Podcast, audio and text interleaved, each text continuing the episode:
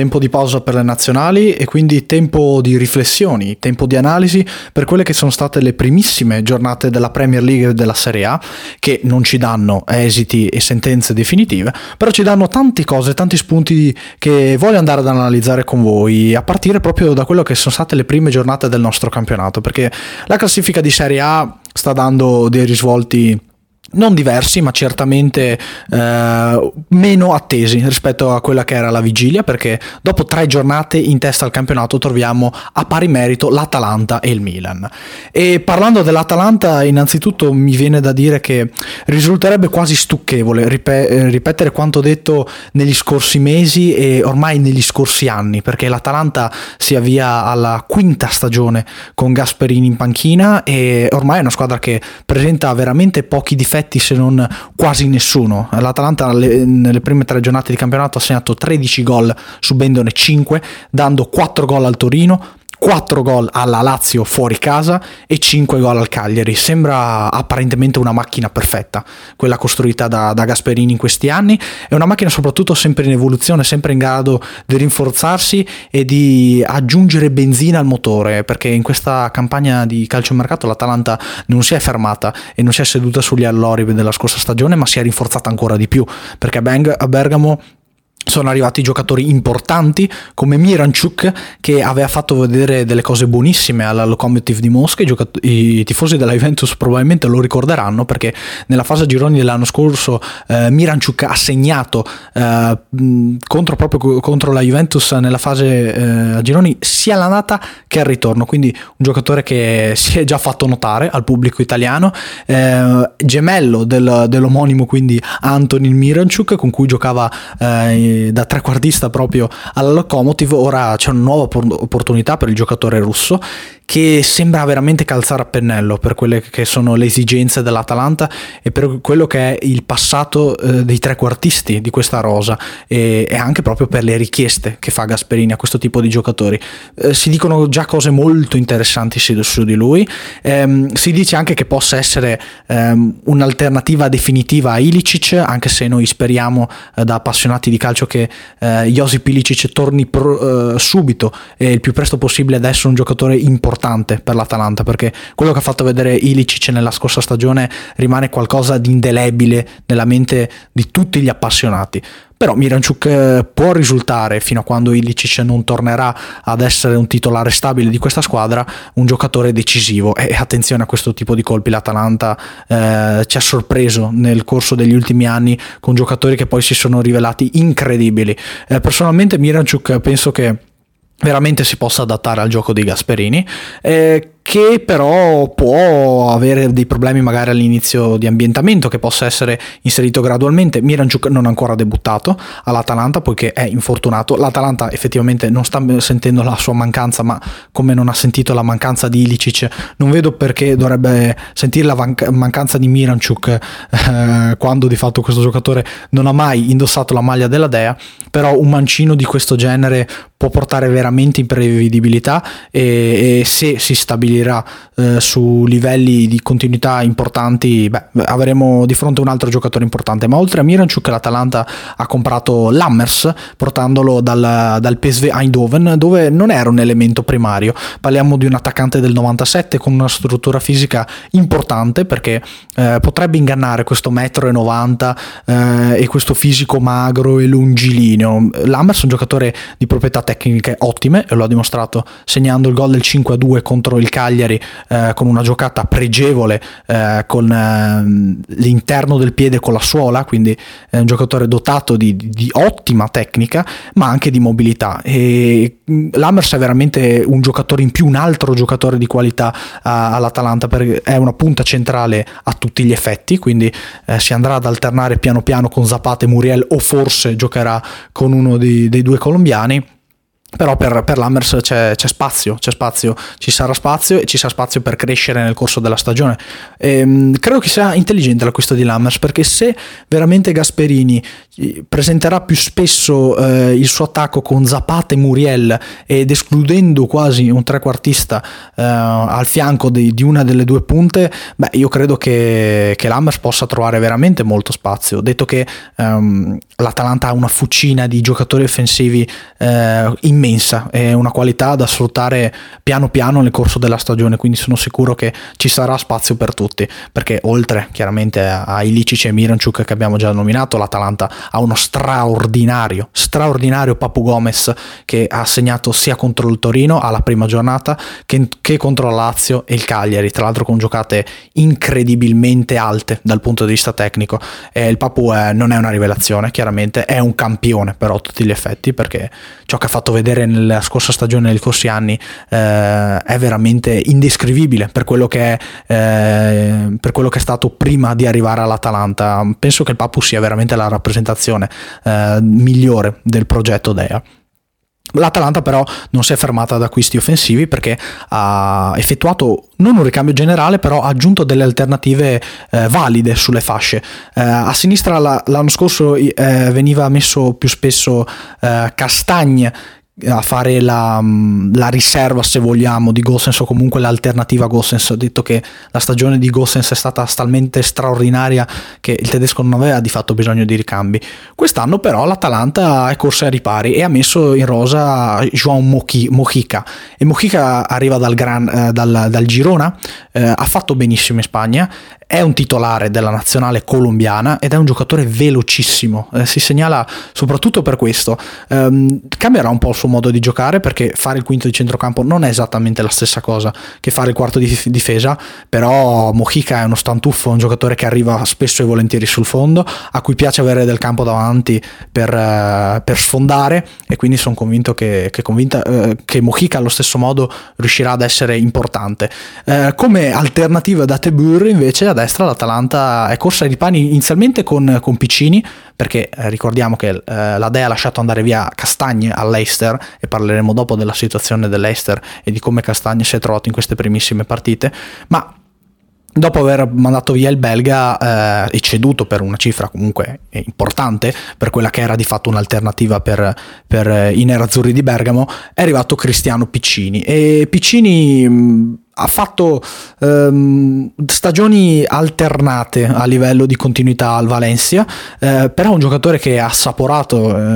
eh, squadre importanti come lo Sporting Lisbona, come il Valencia stesso, che ha giocato partite europee, quindi eh, è stato anche convocato in nazionale. Non, non, ha controindicazioni dal punto di vista dell'esperienza, perché poi è un giocatore vicino anche ai 30 anni, però è un giocatore che forse mh, avrà bisogno più di un adattamento per, eh, per giocare in, eh, in, quel ruolo di, di, quinto di centrocampo perché ha sempre fatto eh, il terzino di una difesa 4, quindi l'esterno basso. Um, credo comunque che si possa adattare perché ha una buona spinta, ha una buona intelligenza tattica, però ci vorrà magari un po' più di tempo, detto che lo stesso Piccini deve recuperare da un infortunio. È un infortunio su cui tra l'altro Gasperini si è espresso eh, in maniera incerta, non ha garantito la presenza di Piccini nelle, primis- nelle prossime giornate. Così l'Atalanta ha acquistato acquistato Fabio De Paoli, eh, altro giocatore che in Serie A ha fatto bene, ha giocato in, inizialmente al Chievo dove di fatto proviene dal settore giovanile, eh, poi è passato alla Sampdoria, ha 23 anni, quindi è del, è del 97, ancora tanto tempo per crescere davanti a lui e lui invece il ruolo di, di quinto del centrocampo lo ha fatto più spesso, o meglio De Paoli inizialmente al Chievo eh, si è segnalato come terzino basso ma di grande propensione offensiva, tanto che nelle giovanili del Chievo era proprio un'ala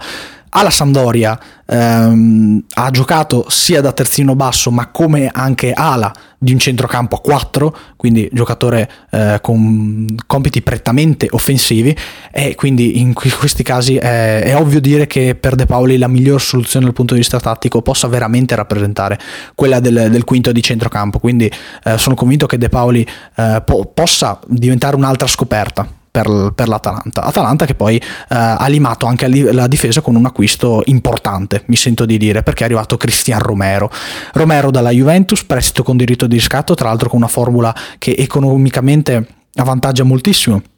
l'Atalanta. Eh, Romero effettivamente ehm, è stato un giocatore comprato dalla Juventus che ha fatto eh, due stagioni da titolare al Genoa in una situazione complicata eh, con eh, più diciamo momenti negativi che positivi per la squadra rossoblù. Um, nel primissimo anno uh, in Serie A Romeo, Romero credo che um, abbia dimostrato di essere un giocatore importantissimo per la sua età. Uh, adesso ha 22 anni e la sua seconda stagione uh, in Serie A col Genoa non è stata all'altezza della prima, o meglio, è stata all'altezza della prima, ma questo non rappresenta un punto di vantaggio per Romero, che sì è abituato a giocare a tre, che ha, è un difensore difensore a cui piace il contatto fisico, piace stare sull'uomo ed è bravo, eh, anzi direi che è proprio bravissimo nella marcatura eh, ad uomo. Però attenzione perché eh, Romero ha spesso dimostrato e non ha ancora limato per nulla quella che è la sua irruenza, quello che è eh, la, la sua, il suo istinto eh, troppo troppo aggressivo. E questa credo che sia una cosa che Romero deve migliorare ora che è un giocatore dell'Atalanta perché finché eh, eh era al Genoa poteva permettersi magari qualche cartellino in più, eh, qualche disattenzione, però all'Atalanta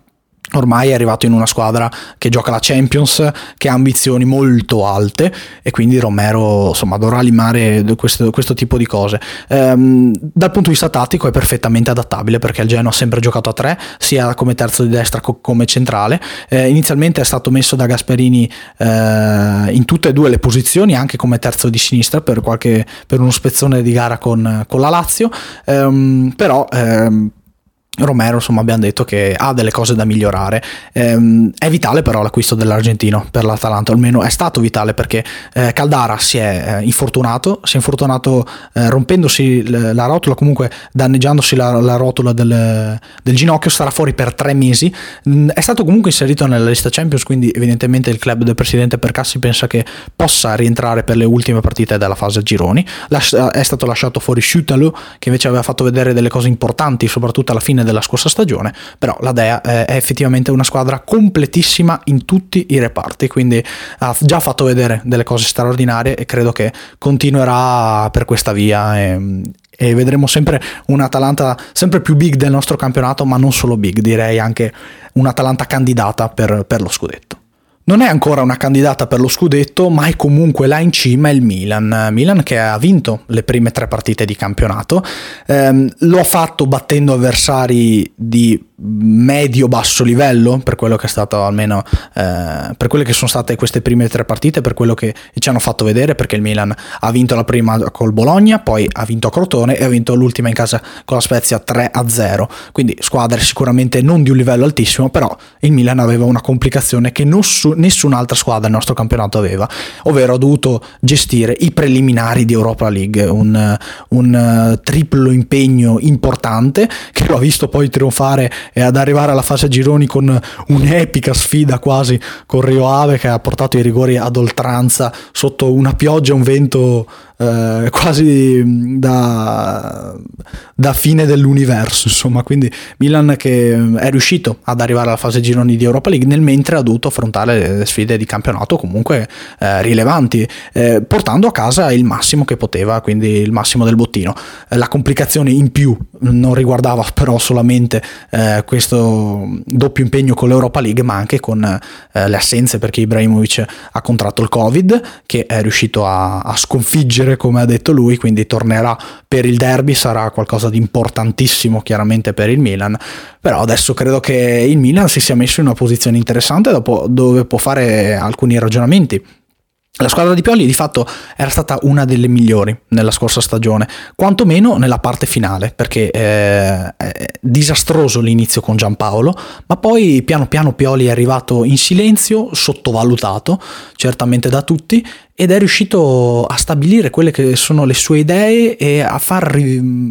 eh, valorizzare giocatori che venivano ritenuti quasi persi da molti. È anche vero che l'arrivo di Ibrahimovic ha dato una scossa generale dal punto di vista caratteriale alla squadra evidente, perché giocatori che prima eh, non si sentivano per nulla a proprio agio poi hanno f- fatto uno scatto di crescita eh, quasi incredibile, mi viene da pensare Rebic eh, fra tutti. Um, però Pioli è sicuramente uno dei protagonisti di questa rinascita del Milan. Milan che sul mercato ha portato dei giocatori buoni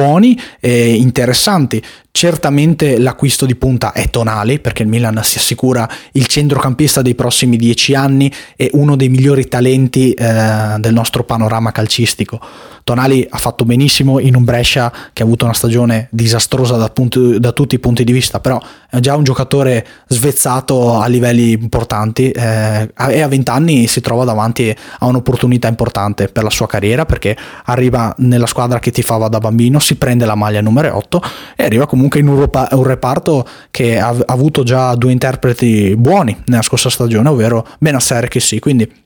sono convinto che ci sarà spazio per Tonali, però Tonali deve comunque dimostrare di, di poter entrare in questo Milan. Eh, Milan che non si è fermato solamente all'acquisto di Tonali, ma ha portato in rosa anche Brahim Diaz. E Brahim Diaz credo che sia l'alternativa perfetta a Cialanoglu, perché è un giocatore del 99, è un giocatore abituato a parlare di grande calcio perché giovanili del Manchester City e poi Real Madrid, quindi ha parlato la lingua di Guardiola e Zidane, Brahim Diaz, è un mancino purissimo,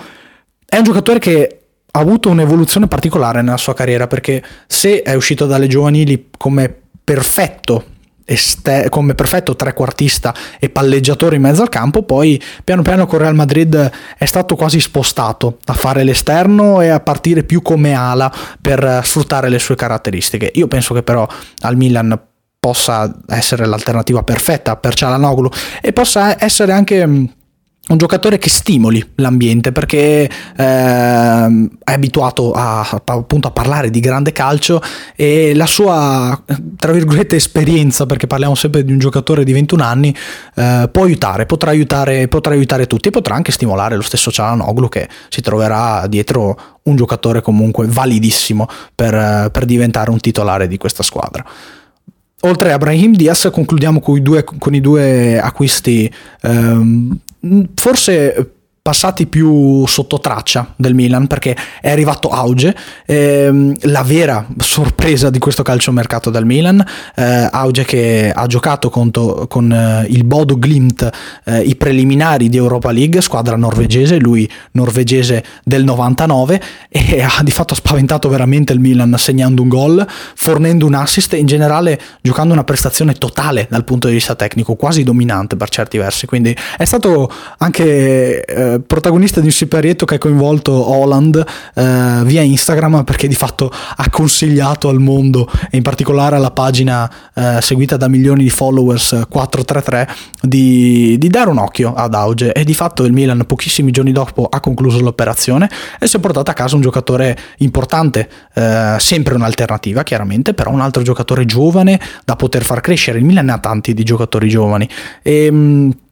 gli dà un mano, eh, questi giovani sono in mano a un allenatore eh, capace, soprattutto a delle figure che comunque sono già stabilizzate all'interno della rosa del Milan, quindi lo stesso Auge credo che potrà far bene, può giocare sia alla sinistra come alla destra, lui è, è destro però comunque eh, può offrire delle cose importanti alla squadra. Così, così, come penso possa offrire delle cose importanti Pierre Calulu, eh, lui il primissimo acquisto della sessione, eh, se vogliamo, estiva del Milan, lui è arrivato addirittura a, a luglio perché in scadenza di contratto con Lione, giocatore del 2000, i francesi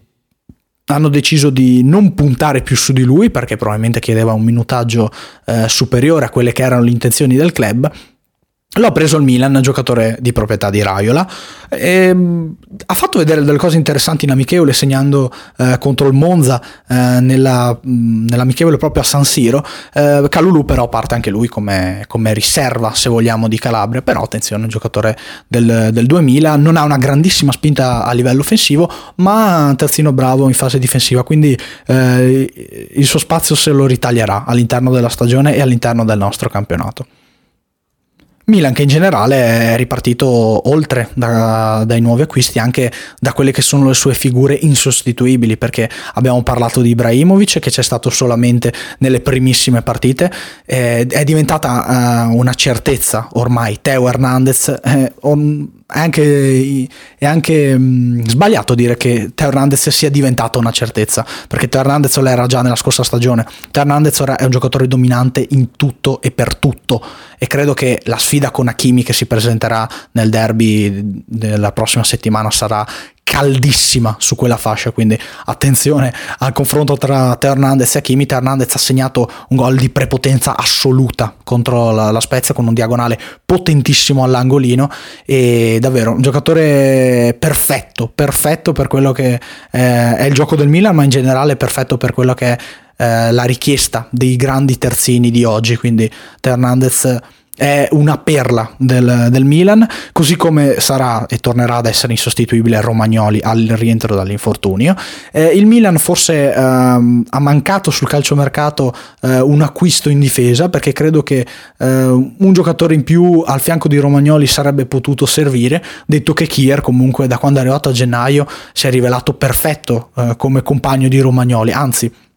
di fatto al Milan non credo che inizialmente eh, verrà a mancare un giocatore del genere, però un'alternativa più forse poteva far comodo. Um, Donnarumma continua ad essere il solito straordinario portiere, a volte ci dimentichiamo dell'età di Donnarumma, è un portiere, eh, è un, già un giocatore giovane, ma è addirittura un portiere, quindi ha solo 21 anni, è un 99, ce l'ha scritto sulla maglietta, ormai l'ho fatto sapere al mondo. Donnarumma probabilmente diventerà il, potere, il portiere più forte del mondo ed è già uno dei portieri più importanti al mondo. Vediamo se questa sarà veramente la stagione di consacrazione per il Milan. Io sono convinto che possa arrivare fra le prime quattro il club rossonero perché ha costruito un progetto validissimo grazie al lavoro eh, di Maldini e anche di Boban perché la squadra dell'anno scorso è stata costruita anche dall'ex, eh, dall'ex 10 rosso-nero e quindi mm, il Milan ha delle prospettive interessanti, si è già messo tra le prime in classifica, perciò sta gridando il suo nome al, al grande pubblico. Se vogliamo poi seguire l'ordine della classifica, terzo in campionato troviamo a pari merito con l'Inter il Sassuolo. Anche qui eh, Sassuolo è prosegue l'onda lunga di quella che era stata il finale della scorsa stagione. Sassuolo che è arrivato ottavo in campionato l'anno scorso, che ha trovato dei giocatori incredibili per quello che è il livello del club nero-verde e che penso che quest'anno possa fare un salto di qualità ancora eh, più importanti di quello già fatto nella scorsa stagione. C'è davvero poco da dire sul Sassuolo per quanto riguarda il mercato, perché sì, è vero, sono arrivati dei due giocatori importanti in particolare, come Maxim Lopez, che è stato descritto da Vilas Boas, allenatore del Marsiglia, come una perdita incredibile per quello che è il valore del giocatore, ma lo stesso Maxim Lopez, giocatore già giovane del 97, che però ha fatto più di 150 presenze con il club francese, uno dei club storici. Ehm, transalpini e, e, vedere arrivare un giocatore del genere al Sassuolo vuol dire parlare di una squadra che ha intenzione di fare una grandissima stagione, anche perché il Sassuolo nella tre quarti, ruolo che andrà probabilmente a ricoprire Maximo Lopez, ha già un giocatore importante e lo abbiamo visto nelle prime giornate di campionato, eh, ovvero Juricic. Ma eh, Maxim Lopez eh, è un upgrade di qualità ehm, pensato da una grande squadra, non da una squadra che ha intenzione di vivacchiare in Serie A, ma d'altronde Sassuolo ce l'ha fatto sapere nella scorsa stagione. Il modo di giocare di De Zerbi punta alle posizioni massime del nostro campionato. Quindi sono convinto assolutamente che il Sassuolo possa confermare, se non migliorare, il piazzamento dell'anno scorso. Inoltre, i veri grandi acquisti del Sassuolo sono stati i giocatori che non sono stati ceduti perché il Sassuolo ha riscattato Bog, eh, Boga che il Chelsea ha lasciato andare via solamente per 15 milioni eh, Chelsea che effettivamente eh, ha dovuto rientrare piano piano nei costi di una campagna acquisti faraonica e che però ha lasciato andare un giocatore eh, importante, primo per numero di dribbling riusciti in Serie A l'anno scorso eh, parte d- nella sua posizione preferita di ala sinistra o comunque esterno d'attacco partendo da sinistra e rientrando nel suo eh, magico piede destro. E Boga in generale eh, quest'anno può fare ancora un salto di qualità al, al Sassuolo dove ha trovato la sua tazza di tè e dove può crescere assieme a un altro giocatore come Locatelli. Locatelli che invece ha un, ha un anno in meno di Boga Uh, ma è ancora molto giovane, seppure Locatelli si sia segnalato uh, da anni nel nostro campionato, parliamo di un giocatore di 22 anni che ne compierà 23 all'inizio del prossimo gennaio, ma ha che ancora tantissimo spazio davanti. Uh,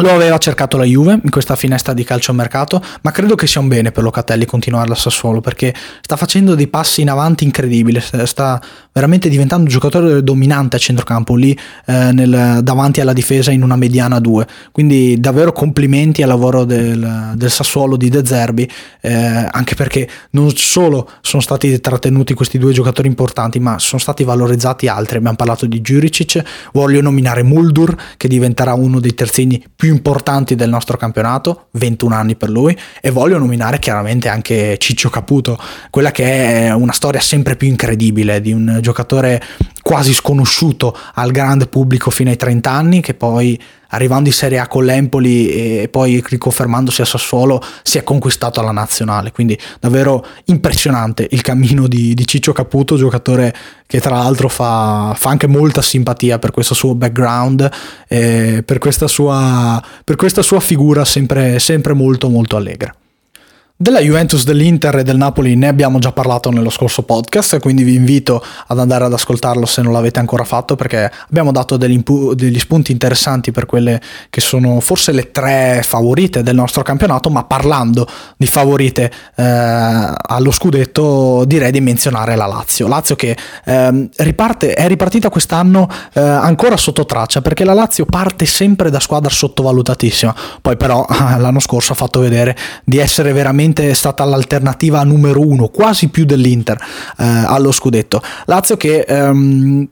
come succede spesso, non ha portato grandi nomi nella campagna, eh, da, cui, nella campagna di calciomercato estiva, perché sì, è arrivato Reina, che era il secondo portiere di cui la Lazio aveva bisogno per affrontare non solo il doppio, il doppio anzi il triplo impegno con la Champions League e la Coppa Italia del campionato, ma anche giocatore e portiere di, di grande carisma che ehm, può portare eh, esperienza e mentalità in uno spogliatoio che non ha mai visto la Champions League. Poi è arrivato a, a centrocampo campo Escalante a parametro zero, l'alternativa perfetta a Lucas Leiva. Um, ha fatto una buona stagione all'Eibar eh, l'anno scorso in Spagna eh, e sempre all'Eibar è, è, migliorato in maniera progressiva, sempre sempre eh, puntando verso l'alto. Giocatore argentino non nazionalità argentina per lui, però comunque eh, l'alternativa migliore a Lucas Leiva per quello che era stato un ruolo eh, un po' complicato senza il brasiliano nella scorsa stagione. Erano stati messi tanti giocatori, Cataldi, Parolo, nessuno ha convinto del tutto, ha detto che gli stessi Cataldi e Parolo sono delle alternative buone al centrocampo della Lazio, ora che però con Escalante si trova il principe di quel ruolo oltre a Lucas Leiva. Eh, è arrivato infine anche Murici, Murici eh, non vorrei dire il classico nome da iglitare perché è un giocatore, un attaccante kosovaro altissimo, 1,95 m, eh, che mh, mm, arriva dal Fenerbahce, sempre al Fenerbahce ha segnato una buona quantità di gol, ma in generale si è segnalato come un giocatore completo nonostante la sua altezza. E sempre Murici può dare un'alternativa di immobile, può giocare con lo stesso immobile eh, e anche con Caicedo, quindi eh, è un'alternativa in più ehm, per la Lazio. Eh, Lazio che però credo avrebbe dovuto fare qualcosa in più, perché eh, soprattutto in attacco e nella zona offensiva. Ah, mi stavo scordando di Mohamed Fares che è arrivato per fare l'esterno a tutta fascia questo, del centrocampo a 5 dei biancocelesti. Si formerà dunque verosimilmente la coppia degli esterni della SPAL Fares e Lazzari. Fares l'anno scorso si è rotto il crociato, ha avuto una stagione molto difficile con la retrocessione della SPAL in Serie B, però eh, non meritava di giocare la serie cadetta. Ha una buona opportunità alla Lazio, anche lui un giocatore con pochissima esperienza a livello internazionale, però però insomma sarà, sarà buono credo per, per, le, per, le, dinamiche dei biancocelesti. Lazio che dicevo secondo me aveva bisogno di qualche eh, giocatore in più soprattutto nella zona ehm, offensiva del campo, meglio nella zona di rifinitura perché sappiamo come la Lazio abbia questo parco eh, qualitativamente altissimo di giocatori dietro immobile perché eh, non tutte le squadre al mondo hanno eh, Correa, Luis Alberto e Milinkovic Savic nella stessa squadra. Ce li ha solo la Lazio. E, ehm, e di fatto ehm, la squadra di Inzaghi eh, si è affidata quasi unicamente alle giocate di questi giocatori. Lo stesso Simone Inzaghi è stato bravissimo a metterli in un sistema Però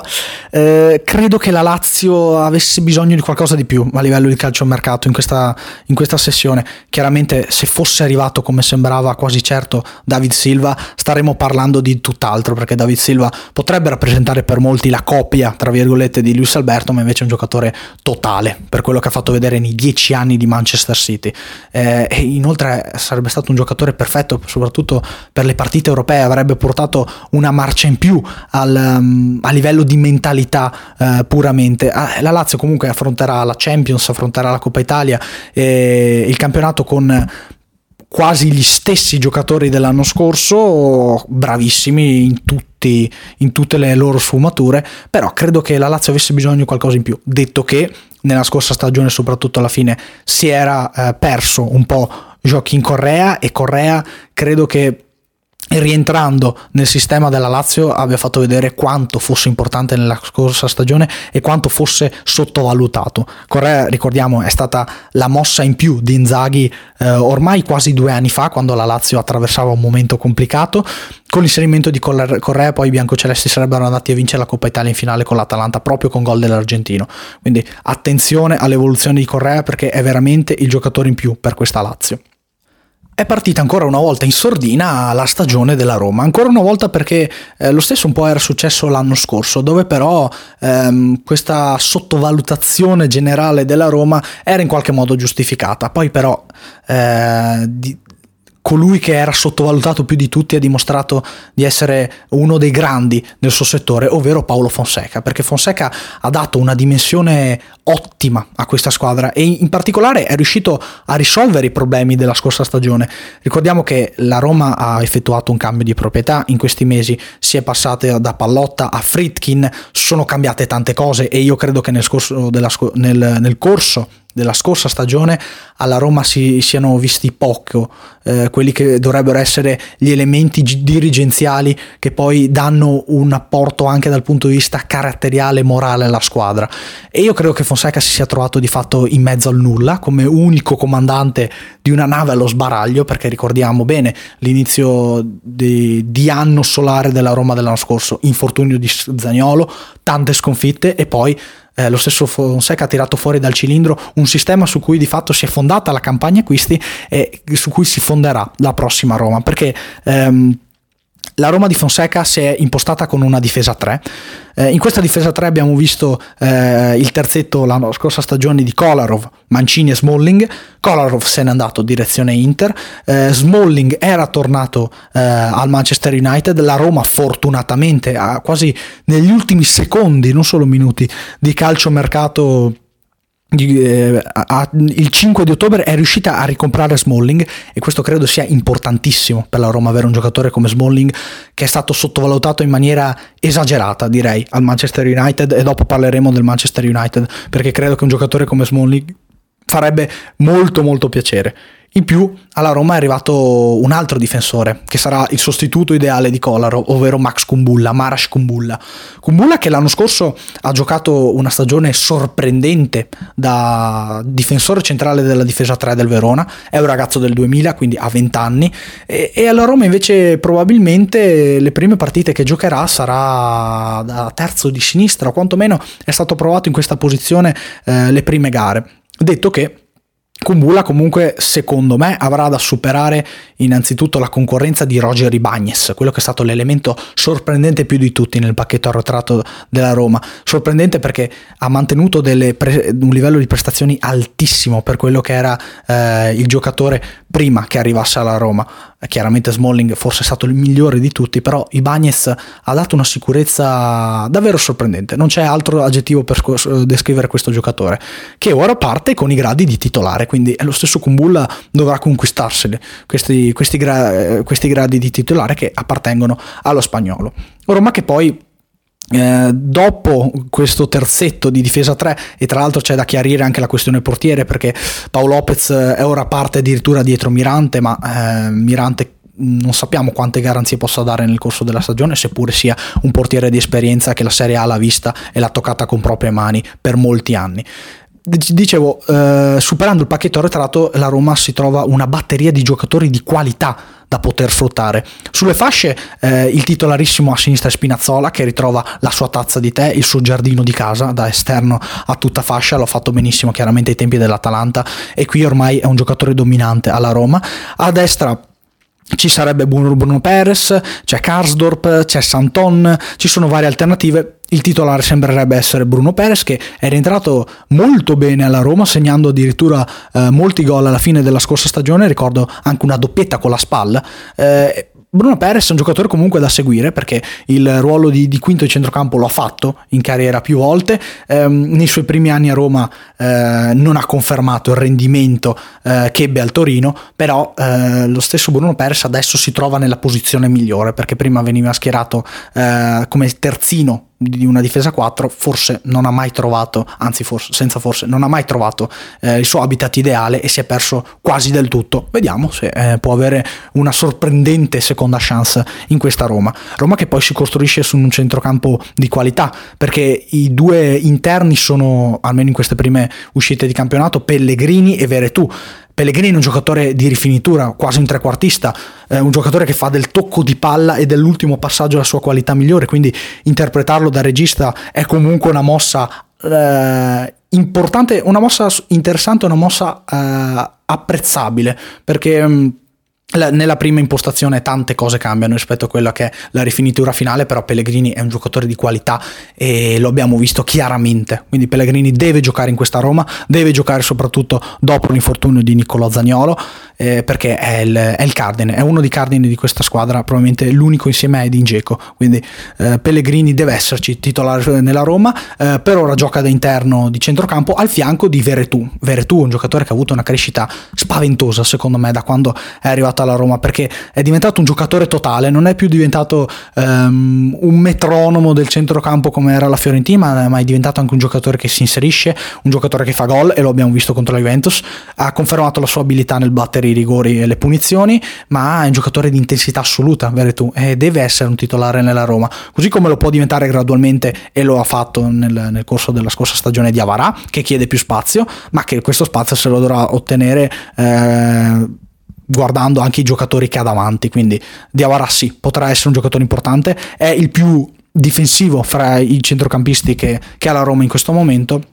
ma è anche un giocatore di qualità, di, buona, di, buon tocco di palla, soprattutto nella prima impostazione. E poi la Roma potrà valorizzare in questa mediana 2 anche Villar, giocatore arrivato dalla Spagna nella scorsa stagione, che ha giocato poco nel, nelle ultime battute dello scorso campionato, che però può essere interpretato bene, sempre nella posizione di, di interno davanti alla difesa, perché è un altro giocatore che, eh, venendo dalla Spagna, essendo un centrocampista, la palla la sa giocare molto bene. E poi la Roma ha una batteria di trequartisti, di mezze punte, di giocatori che di fatto giocano a quello che è il Tottenham assoluto di questa squadra, ovvero Edin Dzeko. È arrivato effettivamente Borca Majoral che eh, un altro spagnolo quindi che fornisce un'alternativa interessante all'attacco della Roma perché Majoral eh, ha fatto delle ottime stagioni in Liga, non è mai stato un elemento importante del Real Madrid, infatti i Blancos si sono privati di lui, però ha sempre segnato buone quantità di gol, eh, si è sempre integrato bene con i compagni perché, ripeto, venendo dalla Spagna eh, e giocando in Liga a calcio, insomma, ci, ci, sa fare per dire Borca Majoral, dietro di lui ci sono tanti giocatori, eh, dietro di lui e Geco chiaramente ci sono tanti giocatori che possono ricoprire la posizione di, di trequartisti se vogliamo. Ora i titolari sono Mkhitaryan e Geco, eh, Mkhitaryan e Pedro, perdonatemi. Eh, Pedro che troverà secondo me l'evoluzione finale della sua carriera facendo il, um, la mezza punta se vogliamo, perché eh, è un altro spagnolo eh, ed è un altro giocatore che è abituato a giocare gran calcio. Eh, non ha più il passo di una volta, questo è vero, seppure comunque dia degli spunti ancora vintage eh, in dribbling, però è un giocatore abituato a, ad annusare il pallone, a capire quando può essere pericoloso. Quindi Pedro in quella posizione ce lo vedo bene e ha fatto bene in queste prime giornate, così come ha fatto benissimo chiaramente Eric Mkhitaryan, che l'anno scorso eh, è andato in doppia cifra a livello di gol in campionato, quest'anno ha eh, riniziato essendo molto produttivo, lui parte magari un po' più da sinistra con la licenza di accentrarsi sul suo destro e Mkhitaryan è un'altra certezza della Roma ed è uno dei giocatori più importanti di questa squadra. Poi abbiamo detto ci sono tante figure, tra cui Carlos Perez, eh, che mh, mm, lui invece è più un'ala pura e penso farà più difficoltà a integrarsi del tutto in quella posizione. Ci sarebbe chiaramente purtroppo non ci sarà per molto tempo Nicolò Zagnolo, però tutto questo la Roma ha delle possibilità di, di, di fare bene al, in questa stagione e di fatto i primi risultati danno ragione a Fonseca perché sì è arrivato un pareggio 0-0 deludente contro il Verona che, se, che, poi si è tramutato in una sconfitta a tavolino per un clamoroso eh, errore di, liste, di liste che però non riguarda eh, il, tecnico, il, tecnico, portoghese. La Roma ha giocato un'ottima partita contro la, la Juventus in casa ha trovato impreparata nei punti deboli eh, la squadra di Pirlo e poi ha vinto contro l'Udinese che ha avuto un inizio chiaramente molto deludente, però ha vinto contro una squadra che comunque aveva bisogno di punti, giocando una partita buona e dominando quasi sempre, insomma. Quindi Roma che secondo me ha iniziato al di là di tutto bene e che potrà fare ancora meglio nel corso della stagione. Non ha iniziato benissimo invece la Fiorentina, Fiorentina che eh, in questa stagione in teoria non dovrebbe perdere tempo. Eh, uso il condizionale perché il progetto di commisso vuole vedere dei risultati il più presto possibile e di fatto gli investimenti fatti dal presidente italo-americano vanno verso quella direzione. L'anno scorso la Fiorentina ha iniziato eh, il, pro- il, proprio progetto con, con commisso, ehm, all'inizio in panchina c'era Montella, i risultati sono stati scarsi, eh, Montella però eh, ha pagato per tutti e al suo posto è arrivato Iachini che mh, è stato chiamato forse per eh, evitare delle paure finali, eh, soprattutto per quanto riguarda la lotta alla retrocessione, anche se la Fiorentina neanche l'anno scorso aveva una rosa a rischio eh, Serie B, però eh, Iachini ha fatto assolutamente il suo dovere, ha presentato comunque una squadra buona non solo per eh, la rocciosità e per la sicurezza in fase difensiva, ma anche per, per quello che proponeva, perché eh, la Fiorentina i giocatori buoni ce li aveva nella scorsa stagione, ce li ha ancora e in generale si è, si è costruito ancora su Beppe Iachini, si è deciso di puntare sulla continuità di questo allenatore. C'è poco tempo per cambiare, eh, però le prime uscite non hanno dato del tutto ragione al, al, tecnico ora dei Viola. Si è parlato addirittura di Sarri, secondo me, in maniera molto, molto eh, ricondita o comunque eh, molto dannosa per l'ambiente, perché la Fiorentina comunque ha bisogno di lavorare e perché ci sono tanti giocatori che possono essere messi a sistema. Parlando di acquisti di, di giocatori che sono arrivati alla Fiorentina, direi di partire da, da Bonaventura perché Bonaventura? Ce ne sono tanti chiaramente che sono arrivati alla Fiorentina soprattutto a centrocampo, oltre a lui Amrabat, ma ne parleremo dopo, ma Bonaventura è il giocatore che forse mancava più di tutti alla Fiorentina perché è un giocatore di esperienza, un giocatore che ha visto la Serie A per tanto tempo e soprattutto è un giocatore che ha bisogno di rilanciarsi. Um, per come è stato costruito il centrocampo della Fiorentina, eh, credo che Bonaventura ci stia e ci possa stare benissimo a lungo termine perché eh, gioca, gioca, come interno di sinistra in un centrocampo a tre eh, interno di destra c'è Castrovilli, due giocatori a piedi invertiti, due giocatori che ah, danno del tu al pallone e che si possono inserire benissimo nelle dinamiche squadra, di squadra della Fiorentina. Fiorentina che con giocatori del genere dovrebbe puntare ad avere il pallone e a dominare le partite in tutto e per tutto. Castrovilli oltre a Bonaventura eh, appunto è l'altro interno, ha fatto benissimo eh, il numero 10 della Viola segnando il primo gol in campionato, eh, il primo gol della stagione di fatto della, della Fiorentina e della, della Serie A e segnando anche contro l'Inter. E quindi oltre a Bonaventura, insomma, parliamo di un centrocampo importante perché ha questa batteria di giocatori, eh, quindi eh, oltre a Bonaventura, Castrovilli, Duncan, Pulgar, si è aggiunto anche Amrabat. Amrabat è stato uno dei giocatori più sorprendenti della scorsa stagione, in assoluto, non solo in Serie A direi, perché è stato eh, forse il, il, giocatore migliore a livello di rendimento dell'Elas Verona. Verona che ha costruito eh, un centrocampo molto solido con Zaccagni, con eh, Verre, con lo stesso Amrabat, con Veloso soprattutto. Quindi eh, lo, il marocchino con Veloso ha formato una coppia di interni molto molto molto interessante e che ha reso benissimo sin dal primo giorno e fino all'ultima giornata di campionato. Amrabat ora a Firenze ha un'opportunità importante perché può confermarsi su livelli alti in una eh, delle squadre storiche del nostro campionato. Inizialmente ehm, è stato um, visto da Iachini quasi come un vertice basso di centrocampo. Penso che possa essere lavo- lavorabile in quella posizione. Eh, per un centrocampista passare ad essere interno 2 e regista o comunque vertice basso di un centrocampo a 3 cambia il mondo e quindi lo stesso Amrabat avrà bisogno di un adattamento, ma è un giocatore che ha qualità e che ha molta sostanza soprattutto. E mm, non è un giocatore vuoto per nulla Amrabat, quindi credo che si potrà, si potrà sottolineare il suo nome successivamente per delle prestazioni ottime, quindi vedremo l'evoluzione di Amrabat e, e vedremo anche l'evoluzione di tutto il resto della Fiorentina perché Callejon è stato diciamo il sostituto ehm, di Chiesa perché Chiesa è stato ceduto alla Juventus, Chiesa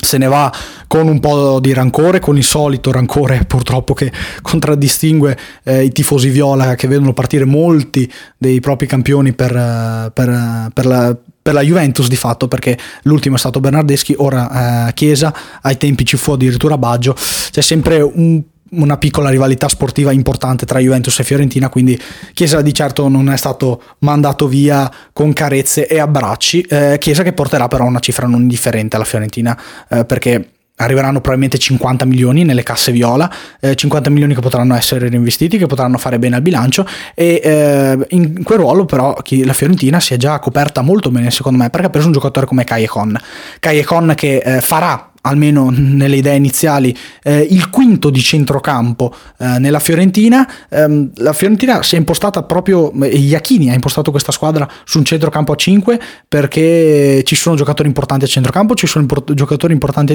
in difesa e Kai Kong penso che ruolo lo possa fare, penso che possa allungarsi la carriera. In Italia è diventato uno dei giocatori eh, più intelligenti, soprattutto dal punto di vista tattico, un insostituibile del Napoli di Sarre, un giocatore spesso sottovalutatissimo e anche uno dei giocatori con il minutaggio maggiore in Serie A, forse addirittura quello con il minutaggio maggiore insieme a Bonucci, quindi eh, Kai Con sarà un insostituibile della Fiorentina, dovrà probabilmente adattarsi alle dinamiche di un, ruolo, un nuovo ruolo, però credo che possa assolutamente allungarsi la carriera e fare molto molto bene eh, da quinto di centrocampo. Fiorentina che dicevo si basa eh, su questo sistema 5 perché poi ha delle alternative interessanti in difesa. C'è Cáceres, c'è Pesseia e tra queste si è aggiunto anche Martinez Quarta e Martinez Quarta è un giocatore eh, che a me personalmente piace moltissimo perché è un giocatore argentino in tutte le sue sfumature, bravissimo nella marcatura, con grande grande personalità, anche col senso del gol e con doti tecniche non indifferenti in prima impostazione, quindi assolutamente buono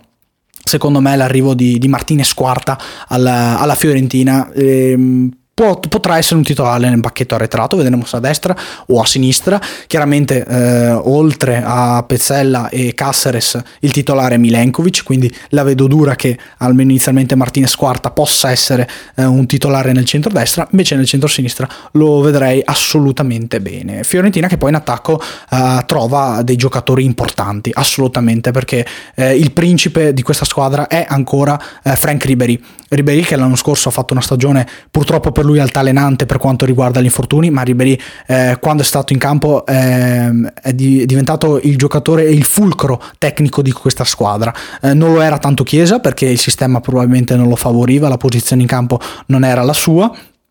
però eh, Ribery invece eh, si è anche lui come Kai Con allungato la carriera giocando quasi da seconda punta in questo 3-5-2 che poi può essere interpretato come un 3-4-1-2 ma conta poco veramente la posizione dei giocatori in campo. Ribery eh, gioca vicino a una punta forte fisicamente che può essere Vlaovic che può essere Cutrone che può essere lo stesso Kwame. Anzi Kwame è, è stato il partner di, di, di Ribery credo che alla lunga Vlaovic possa veramente trovare il suo spazio perché fra tutti tutti è il giocatore che dà più prospettiva alla Fiorentina. Cutrone secondo me ha bisogno di ritrovarsi soprattutto dal punto di vista mentale perché il salto fatto al Wolverhampton è stato un po' un salto nel vuoto, quindi eh, dovrà ritrovarsi e dovrà migliorare quelli che sono stati i suoi difetti ormai per un paio d'anni, soprattutto dal punto di vista tecnico, però anche Cutrone è un giocatore giovane su cui si può lavorare volentieri. Lo stesso eh, riguarda Quame che... Eh,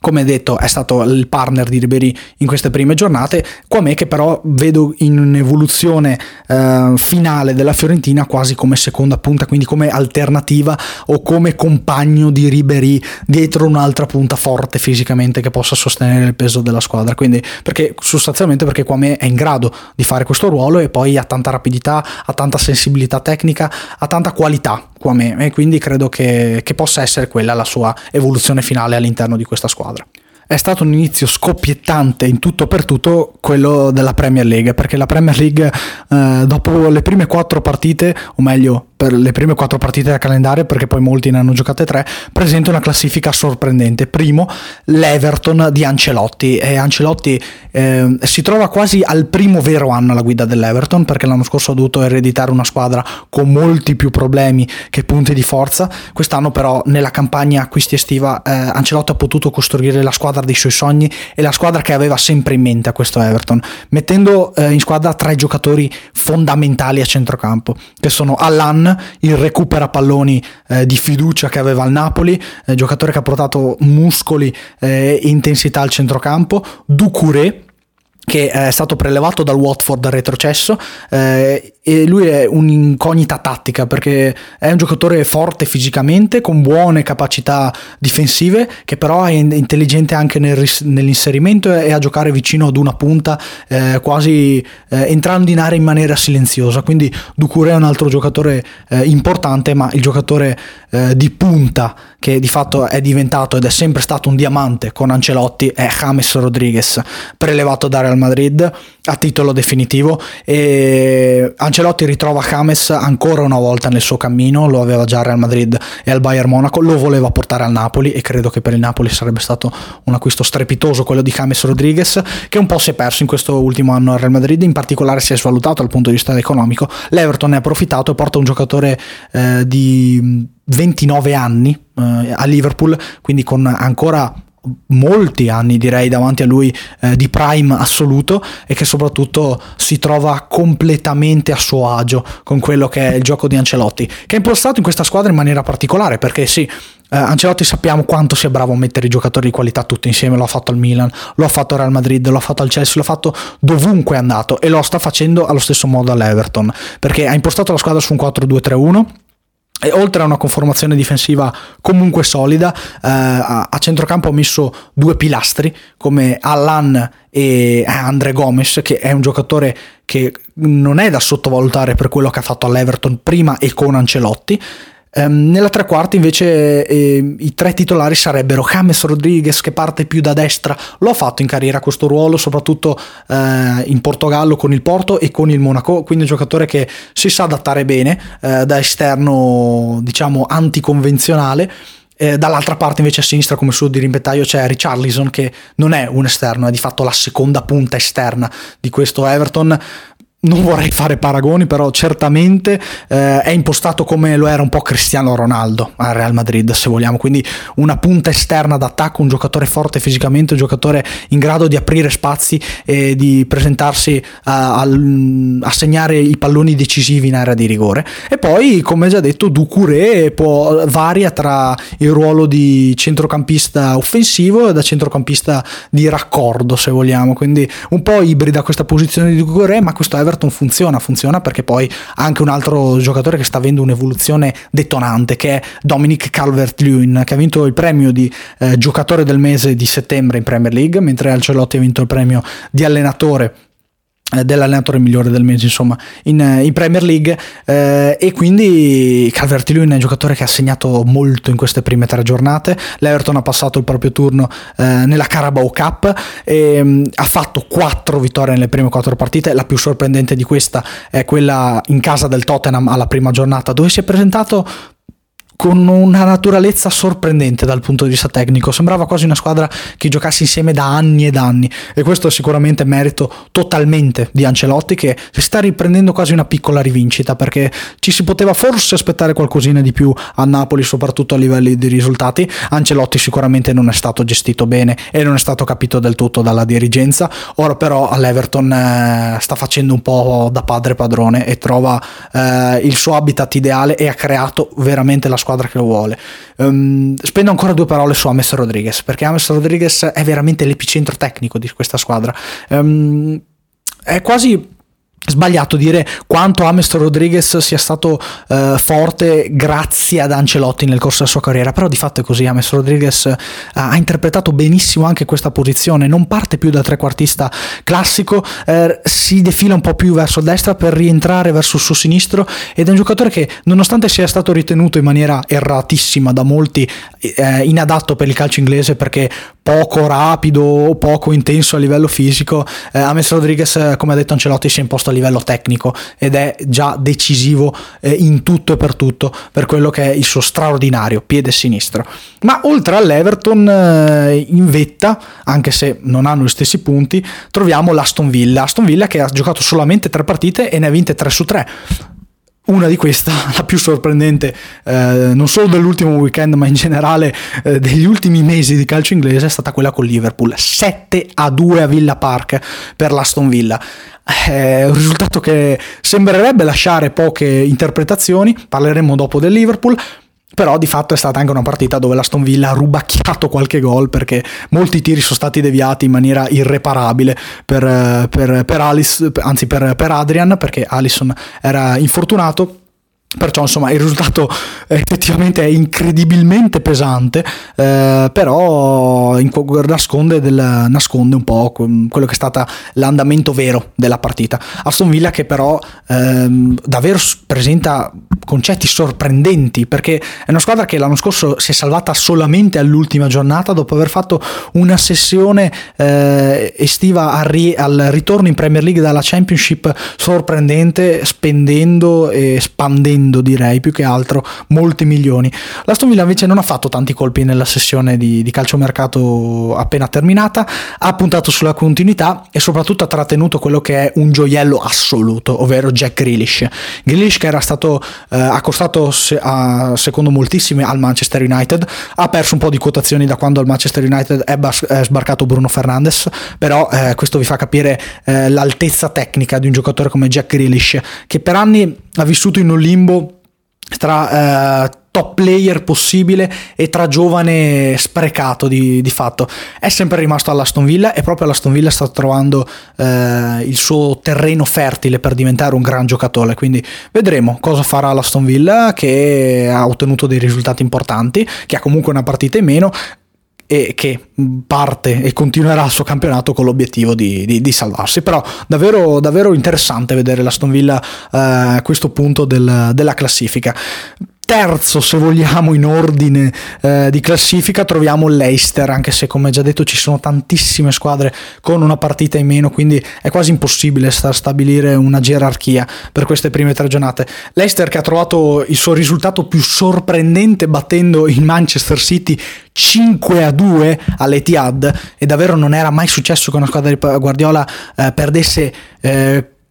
eh, subendo 5 gol, quindi davvero clamoroso anche, anche il risultato dell'Etihad. Eh, Leicester che comunque conferma di essere ancora una squadra che punta all'Europa che conta, perché l'anno scorso eh, la squadra di Brendan Rodgers si è arresa alla, all'accesso in Champions League solamente all'ultima giornata, perdendo lo scontro diretto contro il Manchester United in casa, ma eh, i, le Foxes sono state terze in campionato per gran parte della stagione, quindi dietro solamente a Liverpool e Manchester City. Vediamo se riusciranno a replicare giocare la, la stagione dell'anno scorso, hanno preso giocatori, due giocatori importanti in particolare dalla Serie A, ovvero Castagne che sostituisce almeno sulla carta Ben Chilwell che, che è andato al Chelsea, Castagne che eh, è stato interpretato come più, più, come esterno alto e basso di destra eh, e non come terzino sinistro, quindi come vero sostituto di, di Chilwell. Eh, lì è stato messo James, credo che sia meglio così comunque per Castagne perché il, l'esterno basso di una difesa 4 lo può fare. Ha fatto addirittura col Manchester City eh, l'ala tattica se vogliamo, quindi l'ala di un centrocampo a 4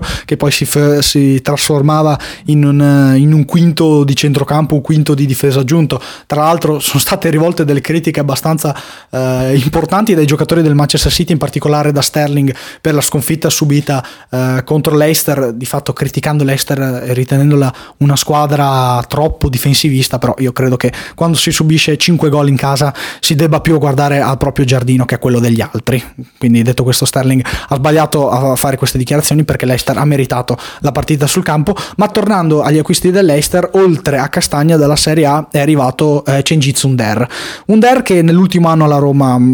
ha avuto dei passi a vuoto, eh, c'è da dire anche questo, che però Under eh, è comunque un giocatore giovane del 97 Può fare bene in Premier, assolutamente, perché è un giocatore di qualità, è un giocatore che ha tanti anni uh, ad ottimi livelli, che come, mm, se vogliamo, esterno di, di, questo centrocampo a 4, con licenza di rientrare sul suo sinistro, credo possa fare assolutamente bene. Leicester che però uh, ha fatto seguire alla straordinaria vittoria con Manchester City una sconfitta davvero incredibile contro West Ham per 3-0, quindi è ancora una squadra che deve provare, trovare la propria continuità uh, in tutto e per tutto, però mh, mm, i giocatori giocatori di qualità ce li ha, ha uh, un attaccante incredibile come Jamie Vardy che risulta ancora decisivo ed ha già messo in fucina uh, tanti gol in queste prime giornate di Premier, quindi attenzione alla scarpa d'oro che potrebbe di nuovo tornare uh, a Jamie Vardy e poi ha un altro giocatore che deve recuperare del tutto come Madison che ha subito un infortunio inizio stagione, che non è partito com- comunque come titolare dunque nelle prime partite, però Madison è un altro giocatore che l'anno scorso ha fatto la differenza e che sono convinto la farà anche quest'anno. Prima del parlare delle big vi segnalo il Leicester, eh, ah, perdonatemi, il Leeds, Leeds che eh, di fatto era la squadra che veniva seguita con più attenzione alla vigilia di questa Premier League e il buon vecchio Loco Bielsa non ha disatteso le, le pretese verso, nei confronti della sua squadra perché Leeds ha vinto direi anche dominando la scorsa Championship dopo un primo anno di rodaggio. Eh, Bielsa è riuscito a portare proprio ehm, la squadra di di, Elland Road in Premier League e lei, Liz ha fatto benissimo, Liz ha fatto assolutamente bene, aggiungendo pochi pezzi al, al, suo puzzle, ma ne ha aggiunto uno abbastanza importante direi, ovvero Rodrigo Moreno Machado. Rodrigo che l'anno scorso ha vissuto una stagione negativa al Valencia, ma che ancora prima della scorsa stagione era stato eh, individuato come attaccante da prendere all'Atletico Madrid eh, da parte di Simeone. Quindi ehm, vi faccio un po' questo quadro per eh, farvi capire la, lo status di, di Rodrigo. Eh, eh, di fatto alla fine l'attaccante che poi ha preso l'Atletico Madrid al posto di Rodrigo con un anno di ritardo è stato Luis Suarez, quindi Rodrigo è abituato al grande calcio e se ha accettato la proposta del Leeds vuol dire che il futuro può essere veramente roseo per questa squadra e sono convinto che il lavoro fatto da Bielsa sia già importante ma che assumerà eh, un'importanza maggiore nel corso delle prossime settimane. Eh, Leeds che dopo la sconfitta pirotecnica ad Anfield contro Liverpool per 4-3 ha messo a segno risultati importanti, tra cui un'altra vittoria 4-3 contro il Fulham in casa all'esordio in Premier League tra virgolette davanti ai suoi tifosi, ma comunque dentro il suo stadio, perché purtroppo i tifosi nello stadio non ci saranno ancora per un bel po', soprattutto in Inghilterra, e poi ha vinto contro lo Sheffield e ha pareggiato contro il Manchester City. Manchester City che, eh, ritornando al discorso precedente fatto da Sterling, eh, si è trovato soddisfatto a sua, a su, a sua veduta, diciamo, di, tro- di, trovarsi una squadra che, che gioca a calcio, che non ha paura del gioco offensivo.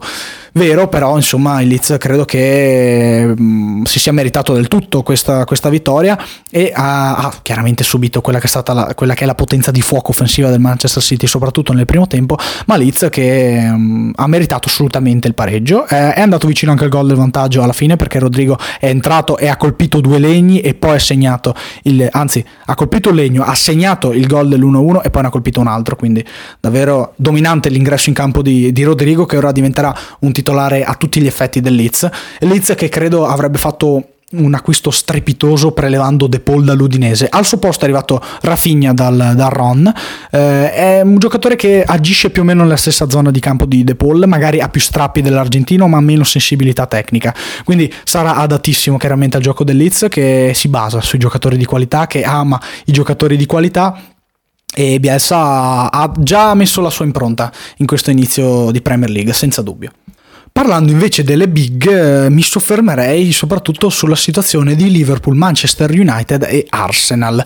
Perché Liverpool ha perso 7-2 appunto questa partita contro, contro l'Aston Villa. Ecco, ehm, come già detto è un risultato non del tutto indicativo, è un risultato comunque da prendere con le pinze ed è un risultato eh, su cui non fare troppo affidamento o su cui non scrivere eh, titoloni per quello che sarà eh, il futuro. Però qualcosa da segnalare c'è in questo Liverpool, qualcosa da segnalare c'è, perché ehm, principalmente in queste prime uscite abbiamo visto un Liverpool molto morbido in fase difensiva rispetto a quella che era stata la scorsa stagione. Il Liverpool, ricordiamo, oltre ad aver preso questi 7 gol dall'Aston Villa, ne ha presi 3 dal Leeds in casa, tra l'altro con errori individuali eh, da non sottovalutare, ed è stato eliminato comunque in Coppa di Lega, eh, in Carabao Cup eh, contro, contro, l'Arsenal. Ci sono stati miracoli sia di Leno che di Adrian, però alla fine la lotteria dei rigori ha premiato i Gunners. Liverpool che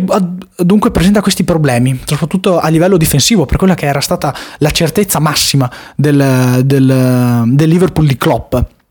Perché Van Dyke ha fatto vedere qualche scricchiolio e credo sia assolutamente normale perché eh, anche dal punto di vista mentale è difficilissimo per il Liverpool mantenere i livelli mantenu- mantenuti, mantenere i livelli visti nelle scorse stagioni perché una squadra che vince prima la Champions League e poi soprattutto la Premier League dopo eh, cinque anni eh, di continuo miglioramento in tutti i reparti, in tutte le cose viste in campo, credo che possa avere una flessione mm, giustificata, diciamo, dal punto di vista fisiologico, però credo che Liverpool potesse in qualche modo prevenire questa cosa, perché Abbiamo visto quanto eh, l'11 titolare sia stato insostituibile o quasi nel corso degli ultimi due anni e ehm, a questi 11 titolarissimi si sono affiancate delle figure utili, ehm, indispensabili a volte per certi punti di vista, lo abbiamo visto quando erano tante le assenze nella, nella semifinale di ritorno contro il Barcellona, Liverpool è riuscito comunque a ribaltare il risultato, però credo che Liverpool avesse bisogno di fare un, ancora qualche passettino in avanti soprattutto a livello di, di nuovi arrivi sul mercato credo che Liverpool abbia ancora bisogno di qualche giocatore in più per, in certi reparti, eh, magari giovane, con eh, delle buone chance di poter diventare titolare, comunque di poter dar fastidio ai titolarissimi. E mm, credo che questa cosa si sia vista soprattutto in difesa, perché Liverpool, oltre a Joe Gomez e um, Van Dijk, non ha nessun giocatore che veramente può minacciare il posto da titolare, eh, parlandosi chiaro. È andato via Lovren, tra gli altri, ehm, c'è davvero poco dietro dietro, dietro Joe Gomez e dietro Van Dyke e credo che questa cosa ci possa far sentire magari in maniera eh, così, forse neanche troppo voluta eh, nella testa di certi giocatori. Quindi lo stesso Van Dyke credo che dopo un anno e mezzo, anzi direi quasi due anni di livello assolutamente mh, da numero uno nel suo ruolo, quindi in una posizione dove Sergio Ramos aveva dominato nel corso del, del, dei cinque anni precedenti, direi credo che Van Dijk avesse bisogno e abbia bisogno attualmente di, di alternative. E eh, Liverpool comunque le alternative di fatto le ha messe nella sua rosa perché in attacco è andato a acquistare eh, Diogo Jota Diogo Jota che eh, si, segna- si, è segnalato per quanto fatto al Wolverhampton, ha giocato due anni eh, ad alti livelli, soprattutto dal punto di vista tecnico. Diogo Jota può fare ehm, soprattutto mh, l'alternativa, comunque eh, il ruolo di punta esterna rispetto a Sadio Mané, quindi può giocare come ala sinistra, ecco, se vogliamo mettere il Liverpool in campo. Eh, Dif- faccio difficoltà a immaginarlo come vice Firmino, eh, un po' perché in quella posizione già eh, c'è Orighi e forse Liverpool Liverpool avrebbe veramente avuto bisogno eh, di Werner. E in generale perché Diogo Jota insomma non credo che... Mh, mm,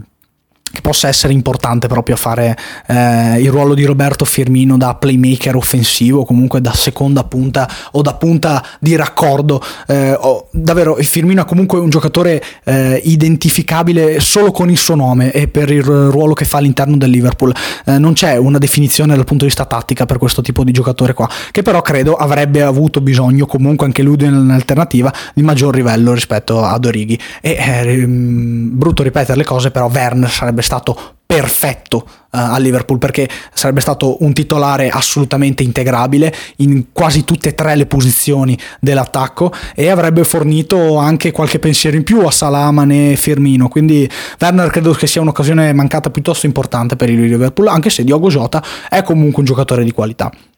Poi, sempre eh,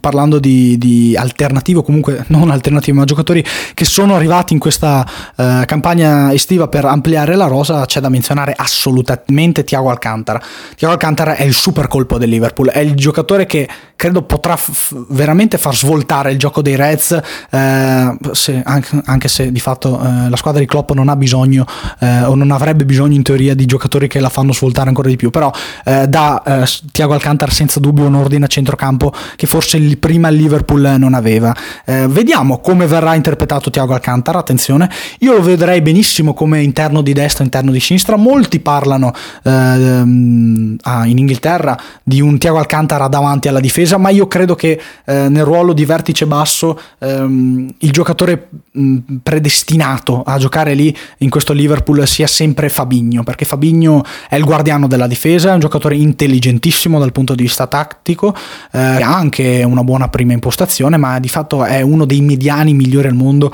insieme a Casemiro e Kanté.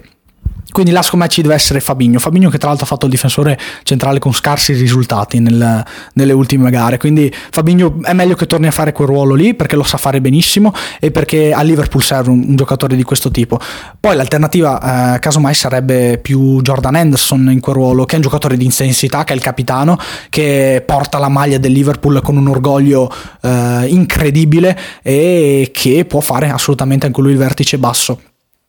credo comunque che eh, Tiago Alcantara avrà da superare la concorrenza per quanto sia un giocatore incredibile dal punto di vista tecnico perché a Liverpool ci sono uh, figure anche come Vainaldum come Keita che chiaramente è un passo sotto uh, passo indietro anzi a, a Tiago Alcantara però è comunque un giocatore che ha fatto il suo nel corso di questi anni che non ha confermato la cifra spesa dal, dal Liverpool per prelevarlo dal Red Bull Lipsia ma che comunque è stato un giocatore utile. Quindi Tiago Alcantara dovrà dovrà sistemarsi da qualche parte, lo potrà fare e quando lo farà definitivamente il Liverpool troverà un giocatore totale. Tra gli altri a Liverpool è arrivato Tsimikas. Tsimikas invece è un giocatore particolare ed è forse quel tipo di giocatore che Liverpool avrebbe bisogno in difesa, cioè un giocatore giovane che viene a fare l'alternativa, chiaramente, che non ha paura di, di vedere la panchina per le prime gare, ma un giocatore anche in rampa di lancio, un giocatore che può dare un'alternativa ai titolarissimi e Tsimikas sarà l'alternativa a Robertson. Secondo me è stato vitale questo acquisto per, per il Liverpool perché... Eh, per grazia ricevuta Robertson è sempre stato in forma e in condizione tutta la scorsa stagione, anzi direi negli ultimi due anni. Quando non c'era lui abbiamo visto Wilner, abbiamo visto addirittura Roberto Moreno, ma si parla ancora dell'anno della Champions del Liverpool, quindi due anni fa. Insomma non abbiamo visto giocatori all'altezza chiaramente di Robertson e neanche giocatori che possano fare il suo ruolo di fatto. Quindi Tsimikas è il giocatore giusto, è il giocatore giusto sappiamo veramente poco su di lui perché comunque arriva dall'Olympiakos, ehm, ha comunque vinto un campionato greco, l'Olympiakos è una squadra che farà la Champions, però è ancora da testare a livello di Premier League e da vedere nella squadra migliore al mondo forse, quindi attenzione a, a Tsimikas. Um, ci sono anche alter, alternative giovani all'interno della, della, rosa del Liverpool perché continuo a pensare che Nico Williams, terzino classe 2001 di piede destro, possa essere interessante per, come backup di Alexander Arnold. È vero che però lo stesso Alexander Arnold sapendo che dietro di lui c'è uno come Nico Williams, quindi un giocatore ancora acerbo da molti punti di vista, possa essere un po' più tranquillo di giocare la domenica titolare mh, mm, per mh, mm, renderla molto facile come questione. Però Williams può crescere, così come può crescere Curtis Jones, altro centrocampista, eh, altro, anzi inglese del 2001, lui invece è un centrocampista, ha fatto l'interno e è, un giocatore anche lui di buon livello, di, di, um, che conosce bene il club e questa cosa a Liverpool non è mai una cosa da sottovalutare e, e davvero insomma Nick, Nick, mm, Curtis Jones è il giocatore giusto per il futuro del Liverpool e per completare il reparto di centrocampo. Così come un altro giocatore interessante può essere Harvey Elliott che sarebbe in teoria eh, l'alternativa a Momo Salah. Elliott che eh, ormai ehm, gira nei campi di Premier League per così dire da due anni, da quando giocava al Fulham, ma ricordiamo che è un giocatore del 2003, quindi deve ancora fare tantissimi passi in avanti eppure presenta un livello impressionante per essere un 17enne, cioè c'è veramente poco da dire. Iliot è comunque un giocatore impressionante per la sua età. Ehm, di fatto però non può dare tanta concorrenza più di tanto ancora a Momo Salah però vediamo vediamo assolutamente. Siamo pronti a dire che Iliot possa diventare un giocatore importante nel Liverpool. Ha detto che Iliot è un giocatore forte però giocare a Liverpool non è facile praticamente per nessuno eh, al mondo per certi versi. Quindi a maggior ragione per un giocatore di, di 17 anni può essere difficile. Quindi per concludere il discorso su Liverpool c'è da fare attenzione, soprattutto a livello di energie mentali in questa stagione, ma credo che comunque i Reds abbiano tutte le carte in regola per tornare ad essere campioni d'Inghilterra e per provare a fare un'altra grande stagione in Champions. Vediamo se si manterrà lo stesso livello mentale. Chi deve cambiare marcia invece in tutto e per tutto è il Manchester United. United che uh, viene così come uh, il Liverpool da una sconfitta mh, sorprendente, quasi umiliante direi, nell'ultima giornata di campionato perché lo United ne ha prese 6 in casa del, col Tottenham, 6-1 il risultato finale, eh, Mourinho si è preso una rivincita, Son e Kane in generale hanno dato spettacolo e Tottenham che ha fatto una buonissima partita eh, in tutti i reparti e tra l'altro è anche passata in svantaggio nei primissimi minuti di gioco ma l'ha ribaltata eh, senza difficoltà. United che di fatto, parlando sempre della partita, ha visto l'espulsione di Martial e quindi le cose si sono messe male perché lo United era già um, sul 2-1 mi sembra quando Marcel è stato espulso, perciò eh, la strada in salita si è fatta sempre più ripida per i Red Devils senza, senza Martial che comunque um, ha fatto un gesto sciocco che poteva evitare, certamente non grave, ma insomma per un giocatore del, del suo calibro e per il momento certamente se lo poteva evitare Martial. Lì poi il Tottenham ha trovato campo libero e ha banchettato di fatto nella difesa del Manchester United 4-1 fino al primo tempo, poi 6-1 nel secondo eh, con rigore finale di, di Harry Kane. Concentrandoci invece sul, sul Manchester United, eh, quindi lasciando da parte il, il, Tottenham che ha strameritato di vincere la partita, direi che lo United ehm, deve veramente fare un cambio di passo in questa stagione e non deve neanche confermare quanto fatto nella scorsa perché sì, il Manchester United ha ottenuto la qualificazione alla Champions League che non era scontato visto l'inizio di stagione ma non è questo il livello a cui deve auspicare il Manchester United. Solskjaer era riuscito a trovare un'unità di squadra ma soprattutto grazie ai singoli perché è arrivato un giocatore incredibile secondo me a gennaio come Bruno Fernandes che si è, ferna- che si è segnalato come uno dei migliori trequartisti al mondo e come uno dei giocatori più importanti della Premier League. Ha dato veramente la marcia in più il Manchester United. Spesso si, si pensava che eh, la differenza la potessero fare eh, magari attaccanti, giocatori ancora più offensivi di Bruno Fernandes oppure eh, di, un centrocampista più, ehm, più arretrato, un mediano, ma di fatto poi la differenza l'ha fatta Bruno Fernandes che ha fatto quadrare il cerchio e ha aiutato veramente tutti. Quest'anno invece il Manchester United eh, non si è fermato, ha operato ancora, ha preso un giocatore secondo me strepitoso, ovvero Donny van de Beek. Ha preso un giocatore importante, assolutamente importante, per una cifra tra l'altro accettabilissima, perché 40 milioni per un giocatore di 23 anni che ha già visto più e più volte la Champions League è davvero una cifra economica. Però eh, forse non ha preso il giocatore di cui effettivamente aveva bisogno, perché Van de Beek, guardando il Manchester United, guardando i giocatori che ci sono, non è il giocatore che serviva veramente allo United. Se dovessimo metterlo sul campo, Van de Beek probabilmente sarebbe quel centrocampista offensivo eh, in grado di inserirsi, in grado di sostenere soprattutto la punta e gli esterni in area di rigore. Però in quella posizione eh, gioco forza c'è già Bruno Fernandes che, un, un, che, ha caratteristiche diverse, che ha compiti diversi, ma che comunque risulta essere eh, più insostituibile per quanto fatto vedere nella scorsa stagione. Quindi Van de Beek immaginarlo in una mediana 2 credo sia molto molto difficile perché è vero, un giocatore che ha sensibilità tecnica assolutamente, però eh, sarebbe troppo distante dalla porta e la sua intelligenza tattica fa la differenza all'interno de- della partita. Quindi non so, non credo proprio che si potrebbe affiancare veramente a Pogba nella mediana del, del, Manchester United. Io credo che il giocatore di cui il Manchester United avrebbe avuto bisogno uh, sia, fosse uh, Thomas Partey, che poi è andato all'Arsenal e parleremo anche di Thomas uh, fra poco, però un giocatore di quel tipo là, perché il Manchester United eh, e Solskjaer in generale mette a fianco a Pogba uno come McTominay, uno come Matic, quindi un giocatore di quella sostanza, impostazione che in Inghilterra piacciono tanto, in Inghilterra vanno molto per, eh, per la maggiore. Eh, avere un, un, altro giocatore offensivo, un altro centrocampista di qualità, un altro giocatore che può fare la differenza soprattutto nella metà campo avversaria, non credo che sia la cosa più giusta per il Manchester United, per quello che è il momento dei Red Devils. E, però comunque io sono curioso di vedere come si muoverà il Manchester United per quanto riguarda Van de Beek. Parlando sempre di opzioni offensive, lo United ha prelevato Cavani pagando eh, 10 milioni il giocatore per ogni stagione eh, dopo aver firmato il suo contratto. Eh, Cavani che tra l'altro si prende la maglia numero 7 del Manchester United, la celebre maglia numero 7 dei Red Devils. E Cavani si aggiunge alla lista di alternative di giocatori offensivi Bisognerà vedere anche qui come verrà gestito l'uruguagio, perché è un giocatore che a livello fisico non dà l'impressione di essere calato negli ultimi anni, ma è anche un giocatore che deve affrontare ehm, soprattutto i giovani in rampa di lancio che ha lo United, Martial, Rashford, Greenwood,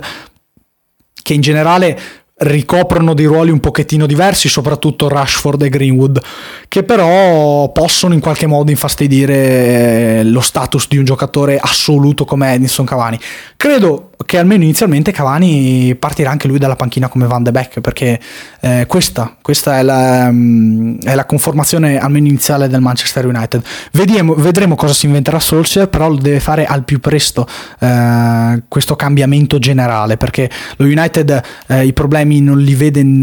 più di tanto in attacco, ma li vede soprattutto in difesa. È stato preso Teyes, che è un terzino, è un terzino di spinta, un terzino di qualità. Eh, che forse non è neanche il giocatore di cui il Manchester United aveva strettamente bisogno, perché sì, ehm, Shaw non è un giocatore di livello mondiale in quel ruolo, però credo che fosse ehm, un elemento più che affidabile per quanto visto negli ultimi anni. In generale il Manchester United aveva visto l'esplosione di Brandon Williams nella scorsa stagione, quindi eh, un giocatore del 2000 con un'ottima corsa e con personalità. Eh, questo credo che potrebbe un po' fermare le, l'evoluzione di, di Brandon Williams, anche perché sono stati tenuti tutti e tre all'interno della rosa, perciò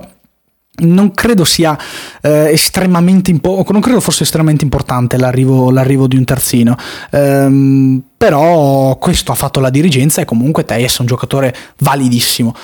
Dietro i problemi, i problemi, ci sono perché Maguire alla fine non è diventato come tanti si auspicavano il nuovo Van Dyke eh, sarebbe stato estremamente difficile chiaramente e um, a lui spesso vengono date le colpe generali in maniera, secondo me, eh, errata del, dei problemi difensivi delle United. Perché è vero che eh, Maguire effettivamente poteva fare molto di più di quello che ha fatto, eh, è anche stato scelto in molte partite come capitano, anzi è il capitano del Manchester United, quindi su di lui ci si aspetta veramente moltissimo per quella che è una delle maglie più pesanti al mondo però Maguire non è neanche affiancato da elementi di, di, livello diciamo mondiale perché a fianco lui c'è Lindelof a fianco lui eh, ha giocato Bailey secondo me Smalling era un giocatore da non sottovalutare per come eh, è preso tra virgolette per la situazione dei difensori centrali nel Manchester United. Smalling è un giocatore che a tanti non piace, eh, non va assolutamente di moda in Inghilterra, però eh, per quanto fatto vedere alla Roma, Smalling avrebbe potuto far comodo eh, alla, ai Red Devils, anche perché eh, sempre dalla Roma ha imparato moltissimo, perché comunque il nostro campionato rimane uno tra i più esigenti dal punto di vista eh, della difesa, perciò credo che Smalling avrebbe fatto bene, ma credo che in generale il Manchester United abbia bisogno di un grande, grande acquisto. Ci sono dei profili importanti in giro e la prossima grande cifra cifra dovrebbe essere investita su un difensore centrale assolutamente per il Manchester United. Però eh, comunque il mercato ritornerà a gennaio, ora lo United deve pensare a risolvere questa situazione estremamente spinosa. Concludo parlandovi dell'Arsenal. Arsenal che è, secondo me, una delle squadre più sottovalutate di questo inizio di Premier League. Non è ancora al top della condizione, in generale non è ancora al top della classifica perché ha giocato anche una partita in meno delle altre, solo tre partite giocate per l'Arsenal. Però Arsenal che ha vinto innanzitutto uh, un trofeo stagionale perché si è portato a casa il Community Shield nella prima partita ufficiale della stagione quando di fatto il mercato non era ancora aperto, quindi si è, si è vista un po' una ripetizione di quella che era la stagione 19-20 sia da parte dell'Arsenal che da parte del Liverpool. E poi che ha battuto sempre il Liverpool nella, nella, come abbiamo già detto nella, nella, Coppa di Lega quindi nella Carabao Cup eh, ai rigori però si è portata a casa una qualificazione importante in un trofeo che l'Arsenal l'Arsenal non deve sottovalutare, come il Chelsea e come eh, il Tottenham, come il Manchester United, come tutte queste squadre che hanno bisogno di portarsi a casa un trofeo per eh, accrescere il proprio brand, in generale per trovare sicurezza e poi portarne a casa negli altri. È un circolo vizioso, chiaramente vincere aiuta a vincere, lo è stato così per, per il Liverpool e lo deve essere per tutte le squadre. Arsenal che dunque eh, con Arteta ha fatto un cambio generazionale comunque importante eh, direi perché si sono, sono, state mandate via figure magari ingombranti mag- figure che alcune altre sono state messe da parte e non sono più viste come dei titolari assoluti. In generale si è cambiato proprio il sistema di gioco all'Arsenal perché ora è una squadra eh, i Gunners sono una squadra offensiva improntati su una difesa a 3 che vede anche eh, degli elementi non del tutto eh, difensivi offensivi perché Tierney per esempio è stato um, interpretato come terzo di sinistra, è stato acquistato un giocatore come Gabriel Magalhaes che viene dalla Francia, da un background completamente diverso, è un, un difensore brasiliano che ha un buon piede, che può eh, adattarsi chiaramente a giocare in, con David Luiz eh, sempre in, nella difesa 3 e con Socrates, però credo che Gabriel Magalhaes eh, non sia comunque il giocatore eh, che risolverà del tutto i problemi dell'Arsenal in difesa che sono stati francamente eh, ridicoli nelle ultime stagioni, però ehm, però sì, può dare assolutamente una mano. Al di là di comunque della difesa, che non è mai eh, un punto di interesse per un allenatore eh, come Arteta, che ha avuto come maestro per certi versi Guardiola, eh, l'Arsenal si è concentrata su questa conformazione offensiva. E, ehm, mh, Nell'ultimo giorno di mercato è arrivato un giocatore che invece eh, va in controtendenza con eh, l'idea di calcio di, di, Arteta, perché è arrivato Thomas dall'Atletico Madrid per 50 milioni. Abbiamo parlato proprio in questo podcast di quanto siano importanti i guardiani della difesa, i mediani forti fisicamente in grado di dare una protezione ai due centrali e al portiere. E Thomas credo che sia il giocatore perfetto per, per l'Arsenal, perché per anni è stato ehm, ritenuto da da Simeone come uno dei mediani migliori del mondo, eh, ah, giustamente per certi versi, e che eh, sarà, avrà, il suo valore sarebbe duplicato eh, se una volta andato a giocare in Premier League. Um, L'Arsenal ha prelevato Thomas per 50 milioni, ora vedere eh, Thomas con un valore di mercato di 100 milioni, soprattutto in questo periodo, mi sembra molto difficile, però è un giocatore che può risolvere molti molti problemi per l'Arsenal, perché eh, in quel ruolo, nel, nel ruolo di equilibratore, giocatore a centrocampo abbiamo visto più spesso Shaka che ha litigato un po' con l'ambiente, è stato per un certo periodo il capitano, ma in generale non è il giocatore che può fare il salto di qualità all'Arsenal che in generale ha deluso. Abbiamo visto il Neni che è rientrato dal prestito e che ha giocato nelle prime partite un po' per necessità, un po' perché comunque ha fatto vedere delle cose buone però Thomas è l'acquisto giusto per l'Arsenal ed è l'acquisto migliore eh, che, eh, che, si poteva fare, anche più di Awar, che invece è stato linkato ai Gunners per gran parte del mercato. Non si è riusciti a trovare un accordo tra i due club, ehm, ci sono questioni chiaramente in atto che noi non possiamo sapere per quanto riguarda il calciomercato. Sta di fatto che Awar rimarrà ancora a Lione, è un giocatore che avrebbe fatto gola t- e che fa gola ancora a tantissime squadre, ma che credo che l'Arsenal sarebbe stato, eh, sì, certamente decisivo perché parliamo di un 98 con eh, delle capacità di rifinitura davvero difficili da riscontrare eh, in giro però un giocatore che si sarebbe, sarebbe stato un po' una, una copia un, un, un, doppione di, di Ceballos invece la, la mediana 2 del, dell'Arsenal con Thomas e Ceballos è perfettamente integrabile sono due giocatori ehm, che possono sostenere quello che è il peso dell'attacco perché l'Arsenal come già detto si basa sulla fase offensiva ed ha un parco attaccanti completissimo. Aubameyang, Lacazette e William sono i titolari. William è arrivato a parametro zero, gli è stato un, offerto un triennale a 13 milioni a stagione, forse un po' troppo per quella che è l'età del giocatore, ma ha fatto vedere subito di trovarsi benissimo all'Arsenal. C'è Pepe da rilanciare assolutamente, un giocatore che è arrivato la, nella sessione calciomercato estiva del 2019 eh, per una cifra cospicua dall'Ill e che non ha mai reso per quello che è il suo valore. Ha 25 anni e deve o comunque può farsi vedere ancora ad alti livelli all'Arsenal. Eh, in tanti sono, sono, dimenticati anche di, di Gabriel Martinelli, eh, l'italo-brasiliano che ha fatto benissimo nel periodo peggiore del, della scorsa stagione dell'Arsenal con Unai Emery che eh, ha avuto un infortunio ma che credo che potrà ritornare ad essere un'alternativa importante e anche un titolare aggiunto di questa squadra e poi c'è anche Tia, quello che è la mm, punta di riserva vera e propria dell'Arsenal, che è tornato l'anno scorso a gennaio dal prestito da Leeds dove non aveva sfondato per niente. Eh, Nketiah però è un giocatore del 99, quindi anche lui un altro giovane, eh, un altro giovane adattabile a quello che è il calcio di, di Arteta e un'alternativa utile, utilissima. Credo che eh, si debba fare un discorso diverso invece per quello che sono eh, altri due talenti inglesi di questa squadra. Uno è Race Nelson, che è tornato l'anno scorso dal, dopo il prestito all'Offenheim dove aveva fatto benissimo. Lui è un esterno del 99. Credo che in una squadra con la tendenza a giocare eh, in questa maniera super offensiva possa far difficoltà a trovare posto, eh, soprattutto eh, sostituendo William come ala destra. Penso invece che come quarto o quinto di centrocampo, a seconda comunque giocatore esterno mm, un po' più arretrato, possa, possa, dare di più, perché Nelson è un giocatore assolutamente valido, così come un giocatore validissimo, anzi può essere veramente un crack assoluto per l'Arsenal nei prossimi anni, Bukayo Saka. Saka che invece lo vedrei eh, perfettamente come di rimpettaio, tra virgolette, di Race Nelson, quindi come quinto di centrocampo dall'altra parte, perché Saka ha fatto il terzino e ha fatto l'ala e eh, come, si, come si dice spesso, l'ideale per per giocatori che fanno sia il terzino e l'ala è fare il quinto di centrocampo, quindi eh, Saka ha la sensibilità per fare quel tipo di ruolo, si è preso tra l'altro la maglia numero 7, quindi sarà un elemento primario mm, necessariamente nei prossimi anni per l'Arsenal e credo proprio che lo possa diventare. Mentre lo vedo un po' eh, più traballante nel ruolo di ala sinistra, comunque eh, in, lo vedo dietro ai, alla casette eh, Aubameyang e William in un ruolo nel, nel tridente, però Saka eh, è un giocatore su cui l'Arsenal deve fare affidamento. Vi ringrazio per, per, aver seguito questo podcast, vi do appuntamento ai prossimi perché c'è tanta carne al fuoco, ci sono tante cose di cui dobbiamo parlare, quindi vi do appuntamento alla prossima settimana.